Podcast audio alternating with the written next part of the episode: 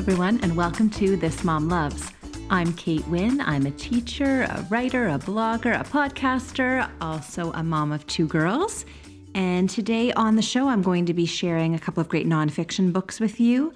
Also, a parenting hack that I call The First Five Minutes. And I'm excited about my guest interview. It's with time management writer and mom of four, Laura Vanderkam. And her latest book is called Off the Clock and I'm excited to uh, to talk to her and get her advice for all of us busy moms, busy women about managing our time. Today's episode of This Mom Loves is sponsored by One A Day Women's Gummies, a multivitamin formulated to help support good health, including your immune function, bone and teeth development, and more, all in a tasty fruit flavored gummy. Always read and follow the label. So, the first book I want to talk to you about is called I'll Be There for You, the one about friends. That's actually the title. And it's written by Kelsey Miller. So, I was a Friends fan way back, and I still enjoy enjoy the the repeats on Netflix. Probably not as much as I enjoyed them back in the day, but I definitely uh, definitely know a lot about the show. And in this book, um, the author Kelsey Miller takes the reader chronologically through the whole series. So, the creation of the show, the casting little tidbits about uh, who was originally um, picked for which character and things like that and behind the scenes highlights and insider information from each season. It's not like a Hollywood tell all with, you know, gossip and salacious information. It's more just interesting for people who want to learn more about um, how the show was made, kind of an analysis of the show itself, and also why it was so popular and became so iconic, what it had going for it. Now, it's not all just, you know, um, fluffy and sweet because she does actually talk about some of the issues the show had.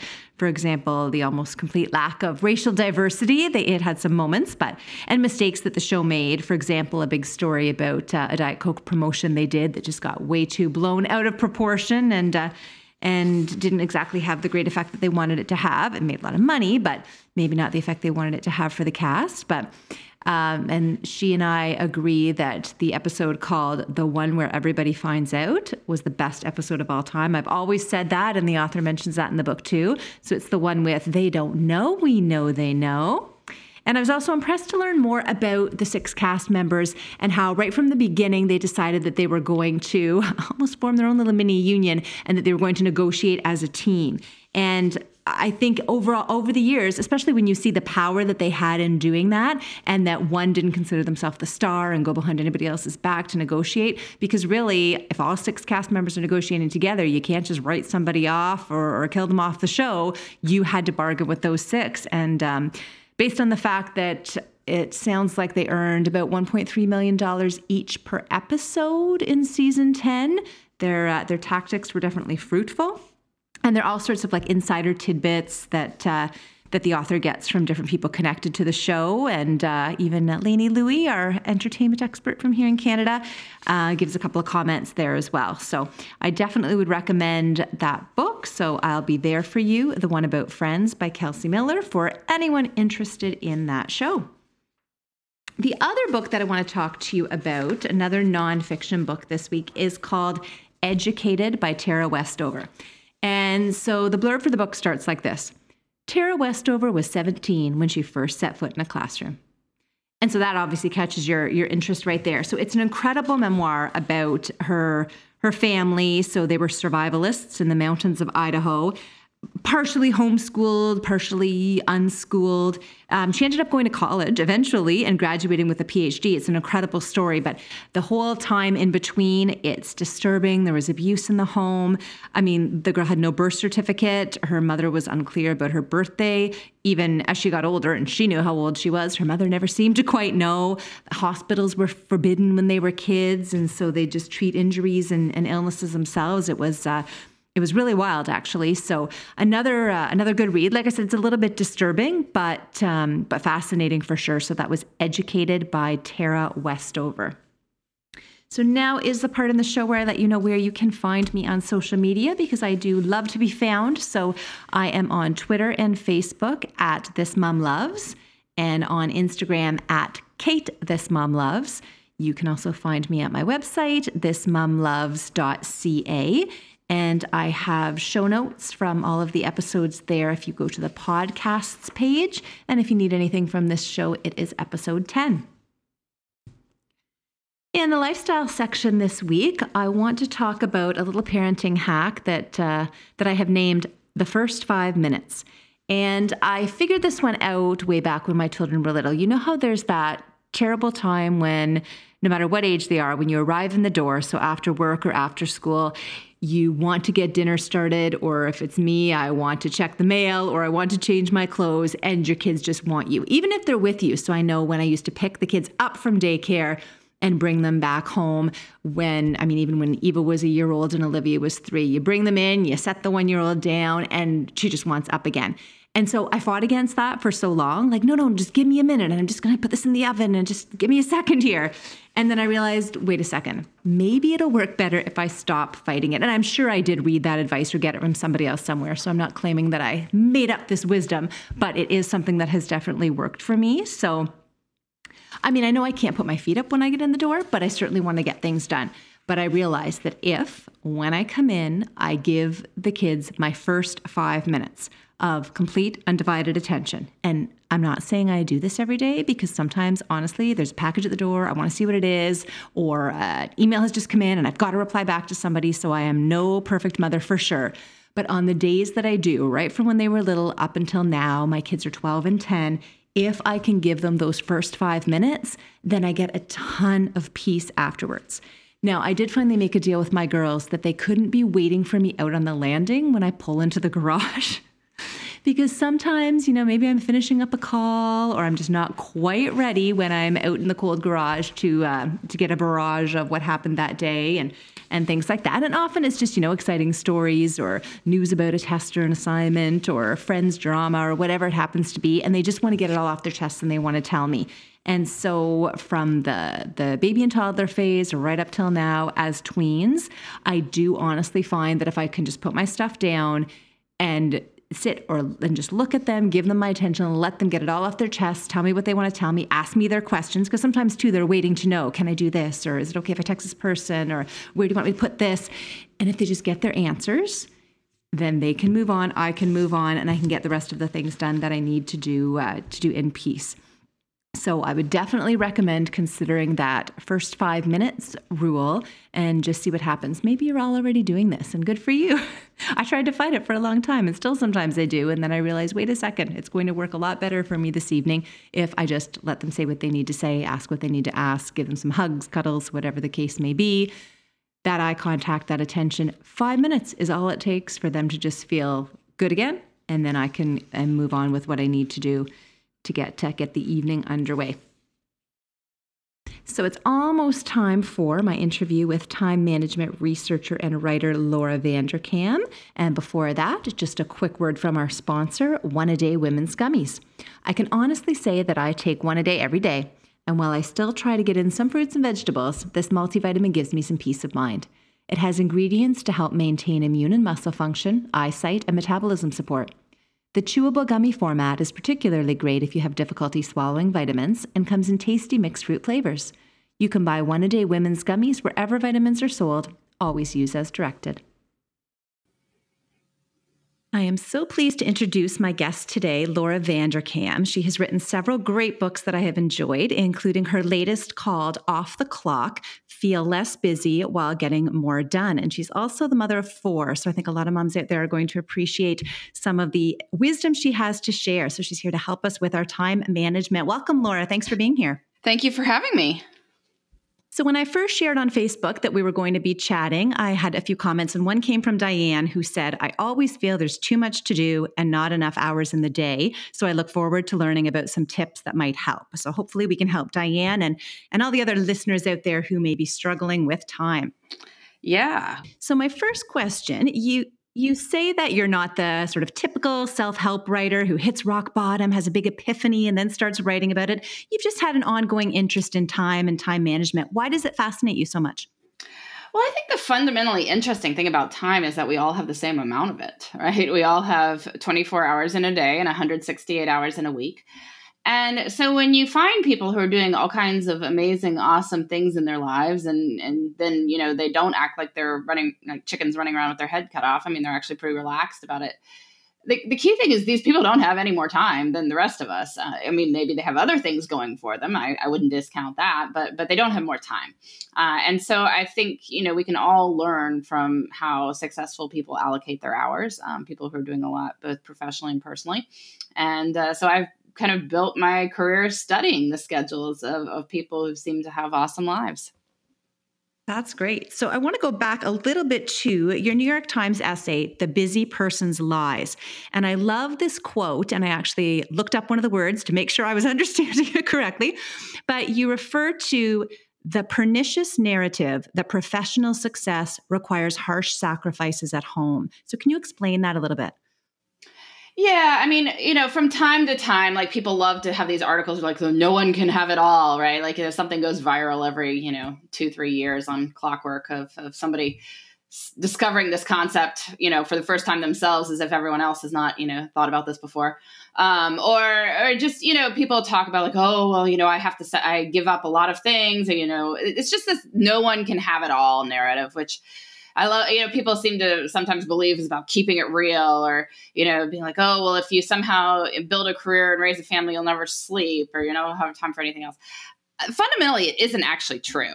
Um, and and time diary studies have found this. Um, people overestimate how many hours they work um, including people with very intense jobs. Um, they tend to underestimate how much time they have available for other things. We tend to underestimate how much we are sleeping interestingly enough um, and and you know, partly it's because we have this cultural narrative of everyone being busy, busy, busy.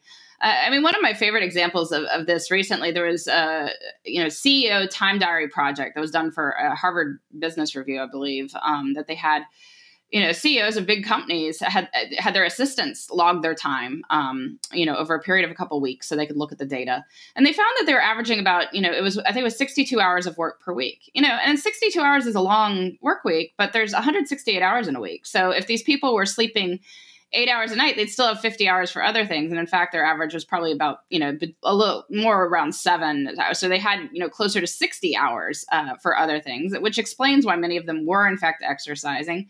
You know, people were spending some time with their family, like, you know, not Tuesday at 10 a.m. usually, obviously, if you're trading, you know, running a publicly traded company, that tends to be not, you know, family time so often.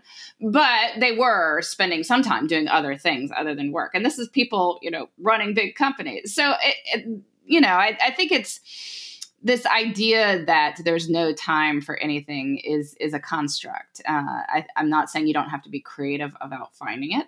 I'm not saying that it might not be a question of energy, uh, not being available at times when the time is available to do stuff. But I think generally most of us can find time for the things that we want to do. Okay. And I mean, I agree. I think both you and I agree that we have our work and we have our families and we sleep and, you know, we are, we're able to get things done in the amount of time that we have. So that's interesting. So do you think it's worth, you talk about these time logs, do you think it's worth the effort for the average person to track their time? And if so, how do you suggest someone go about that? Oh, I definitely think it's worth the effort. Um, I'm not saying you have to do it for the rest of your life. I'm, I'm one of these crazy people who does enjoy tracking my time. I've actually been tracking my time continuously for about three and a half years now, which nobody else needs to do. I will say that right now. Like, I'm not saying that that's the secret. Track your time for three and a half years. Um, you know, one week is is is a good amount. And you had the uh, somebody who posted in your Facebook. I think her name was Diane. You said that there aren't enough hours in the day but we don't live our lives in days. We live our lives in weeks. And and so you know instead of just looking at 24 hours and be like oh here's all the things i didn't do in 24 hours um, stretch the time horizon a bit. So look at how you spend an entire week. Uh, i think most people find this somewhat of a, a heartening experience actually because again, when things don't happen at 10 a.m. on Tuesday, we have this story in our minds that they don't count, but but that's ridiculous. I mean, that's not the only time that's available. Um, and and so over the course of a week, generally we hit the things that matter to us. Now, it doesn't mean that everything's going to be perfect. Doesn't mean that we spend exactly the amount of time that we would hope to spend on different categories. But you know, it tends to we tend to hit on everything in the course of the week lots of tools you can use to do this. You know, I, I track my time on spreadsheets, which is uh, just a very straightforward way to do it. Um, with weekly spreadsheets with the days of the week across the top, uh, half hour blocks across the left hand side. Um, but you can use an app. I mean, you can use just a notebook, write down what you're doing, um, whatever you think you'll actually stick with. Okay. And I like how you talk about time in terms of weeks because I think that kind of helps get rid of some of the guilt. People feel at the end of the day when that day exercise didn't happen or that day work took more time than family or whatever. But I, I think you're totally right. If you look at the balance over a course of a week, you might be a little bit uh, a little bit more proud of yourself and happier about what you are getting done. Yeah, definitely. I, because you know, uh, people often look at when they think about what is my work life balance and, you know, these stories of whether people can have it all or not. I mean, almost inevitably, they're looking at their work life balance from, say, Monday morning to like the end of day Thursday. Um, but, but that's really only half the week. Uh, I track my time on these weekly spreadsheets, which start Monday at 5 a.m. The, the week goes Monday at 5 a.m. to sort of Monday at 4:30 a.m. Then on the next one around. But um, if if the week starts at Monday at 5 p- 5 a.m., then the halfway point is actually 5 p.m. Thursday.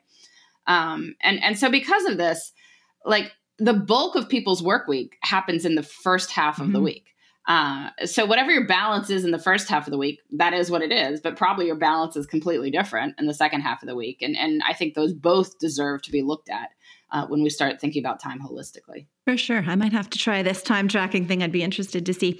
So, something that you say in Off the Clock is that people who seem to be happiest with the time that they have spend resources to maximize their happiness. And I also just want to mention I'm going to go with the same assumption that you do that people who are reading self help books about time management or listening to podcasts about it probably have some discretionary income. So, that's kind of the, the assumption we're going with here. So, what are some suggestions you have for how people could use resources to maximize their happiness with time?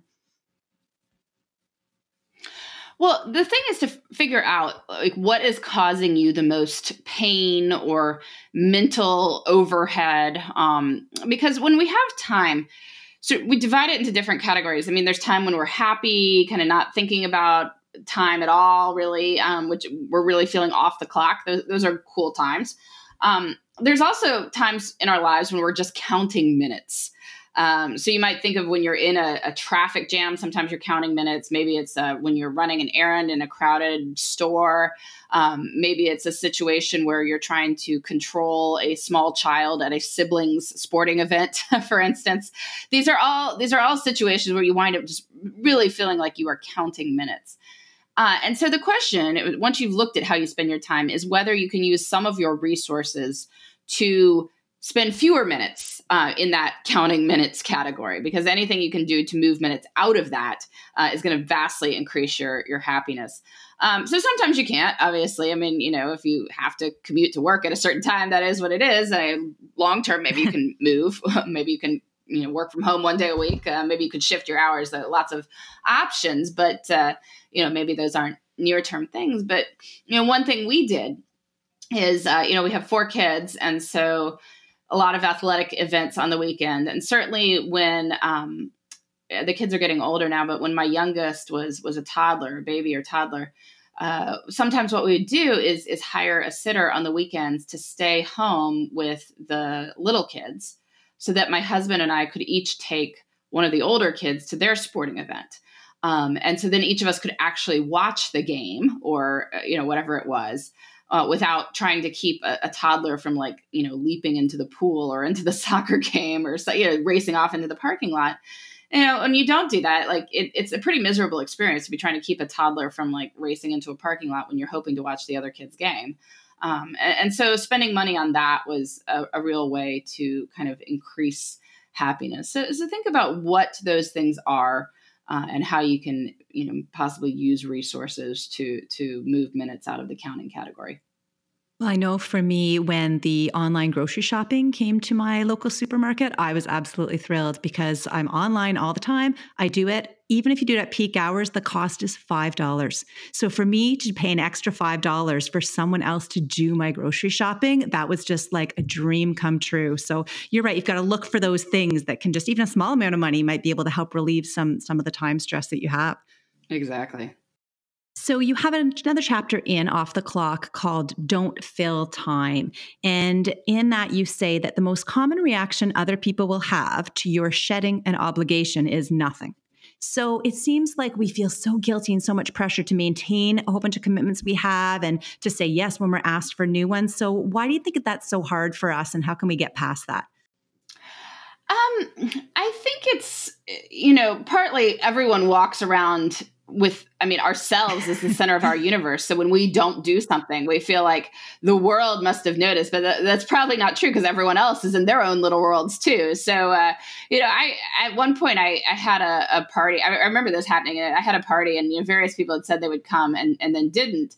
And it, it took me a while afterwards to sort of reconstruct who had said they would come and then wasn't there. Because of course there were people there that I was happy to see and I was enjoying having a good time with them. And it, you know, I had some notes from people afterwards, like lengthy notes about how bad they felt that they couldn't make it because of X, Y, or Z. And I'm sort of like, oh, oh, you weren't there, which I feel guilty about. But like, you know, people I like and respect and all that. But you know, it's just you you don't notice when people don't do something as much as mm-hmm. you might think, right? And, and so, um, I I would just if if something is going to be um, you know very difficult, unhappy for you, I think I think it's worth assessing how much other people care. And if they do care, then it might be worth sticking with, um, you know, even if you're unhappy about it, just for the sense of maintaining the relationship. I mean, you can certainly judge these on a case by case basis.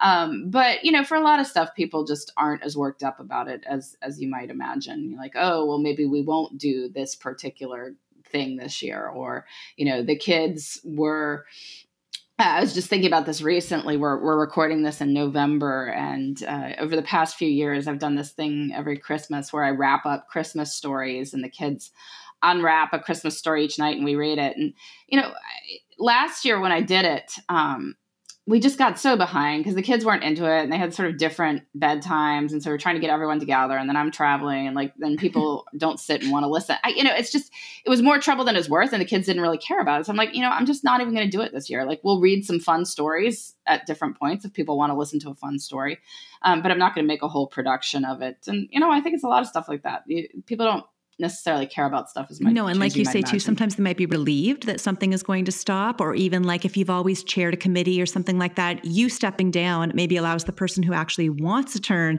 to step in, right? So, like you say, it's not always we're not always the center of everything. So, I agree that's a great point.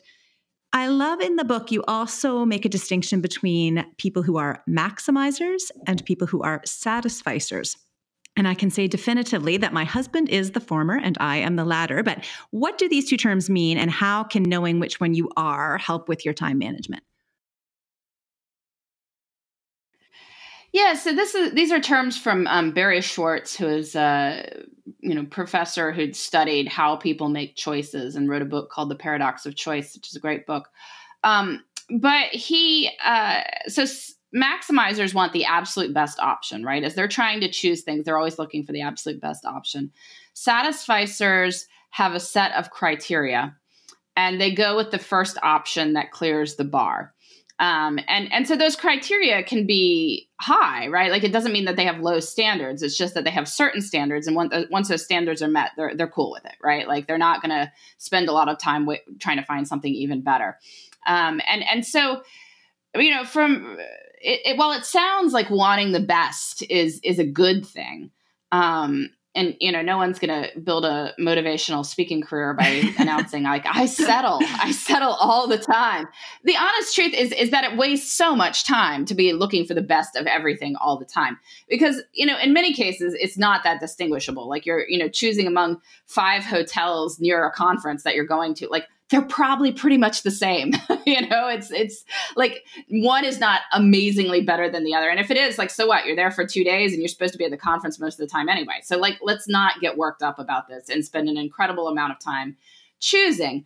Um, you know, satisficers tend to make choices more easily, and then they feel less regret about them too. And the reason is that maximizers you know, how do you know if something's the best option? Well, you have yes. to keep looking at other stuff, and then you feel bad if you decide yours wasn't the absolute best. Whereas for a satisficer, you know, if you wanted a hotel that's walking distance to the conference and has free breakfast, like whatever the other tel- hotel has, like yours still has that. So you're cool. Yeah. Mine is always, does it have a hot tub? Check. Good. We're done. That's all I need. That's it.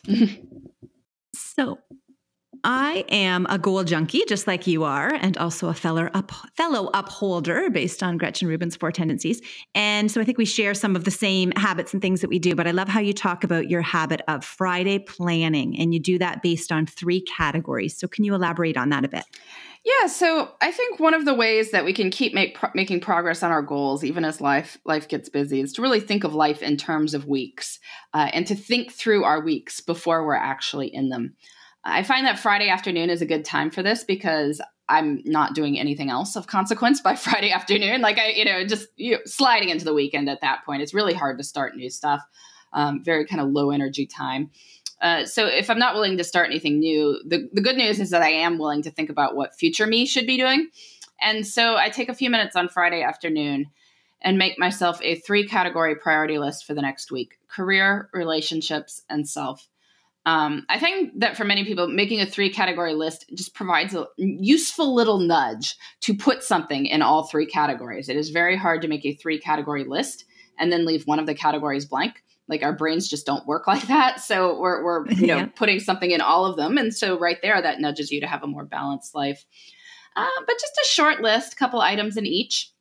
Uh, look at the next week see where those can go and and if you do this you will keep making progress on your goals i mean it's really as simple as that that's great. Okay. And my very last question actually takes us completely off topic from our conversation, but I always ask my guests do you have one favorite thing or what I call a This Mom Loves recommendation that you could share with listeners? Anything that you think that they might enjoy? Um, well, here's something that I'm sure lots of people already have, but I'm just going to give a shout out to um, the Kindle app on uh, mm-hmm. putting the Kindle app on your phone. Uh, and and the reason is a lot of moms feel like I just don't have time to read. I don't have time to read. It's you know something I used to do. I'd love to do. Would love to read. Just doesn't happen. Um, and I think one of the reasons is that sometimes it's logistically difficult to carry a book around or to always have a book with you or like pull out a book when you're in a certain situation. It just it doesn't feel quite right in many situations. But here's something we are looking at all the time our phones. Amazingly enough, we, we pull them out you know, dozens of times per day. Um, and a lot of that is just a random check. You're looking to see what time it is. You're mildly bored, and and then you wind up scrolling around on something and looking at it for two minutes. But those those little chunks of time can actually be great for reading. Um, and and so maybe not a real page turner of a book because then you'll be sad when you have to do something else five minutes later. but you know, if if there are books you want to get through, put them on the Kindle app the ebooks and then you always have your phone with you so that you can turn those five minute chunks of time into reading time so you know waiting in a line at the post office or you know you're in your car at pickup and waiting for your kids to come out you turn that into reading time and like they add up like you can you can probably get an extra 20 to 30 minutes a day easy doing that and if you're reading 30 minutes a day you're going to start making serious progress on on books that is a great suggestion. I love my Kindle app as well. And I think part of what I like is that I have all of my my books in my library. So if I'm in a nonfiction mood or a fiction mood, or if I finish a book and I'm ready to start something new because I have a little bit more time, the next book's right there ready to go. So it is definitely very handy. Great idea. So I will have links to Laura's books, her website, and her social media handles in the show notes for this episode at thismomloves.ca slash podcasts. And this is episode 10. And again, you're going to want to read Laura Vanderkam's latest book, Off the Clock feel less busy while getting more done. Thank you so much for being here, Laura. Thank you for having me. And that's it for episode 10 of This Mom Loves. I'd like to thank my editor, Lucas Wojcicki, and of course, thank all of you for listening. You can find information about this episode at thismomloves.ca slash podcasts and click on episode 10. And I actually have a quick favor to ask you. If you are listening in Apple Podcasts, if you could click a rating, so they just give you five stars to choose from, click a rating for um, for the podcast This Mom Loves. It would be very helpful. If you have a few extra seconds to leave a review, it can be short and sweet hopefully sweet. Who knows? But I'm hoping maybe sweet. Um, but even just the rating is really helpful because um, it really does help determine who finds the podcast and who wants to listen to it based on the ratings and the reviews. So it would be very much appreciated if you could do that. And of course, on the show notes for the podcast, I will have links to the two books that I spoke about, as well as Laura Vanderkam's excellent book, Off the Clock Feel Less Busy While Getting More Done, and her website and social media accounts too. So, again, thank you so much for being here. Have a great week.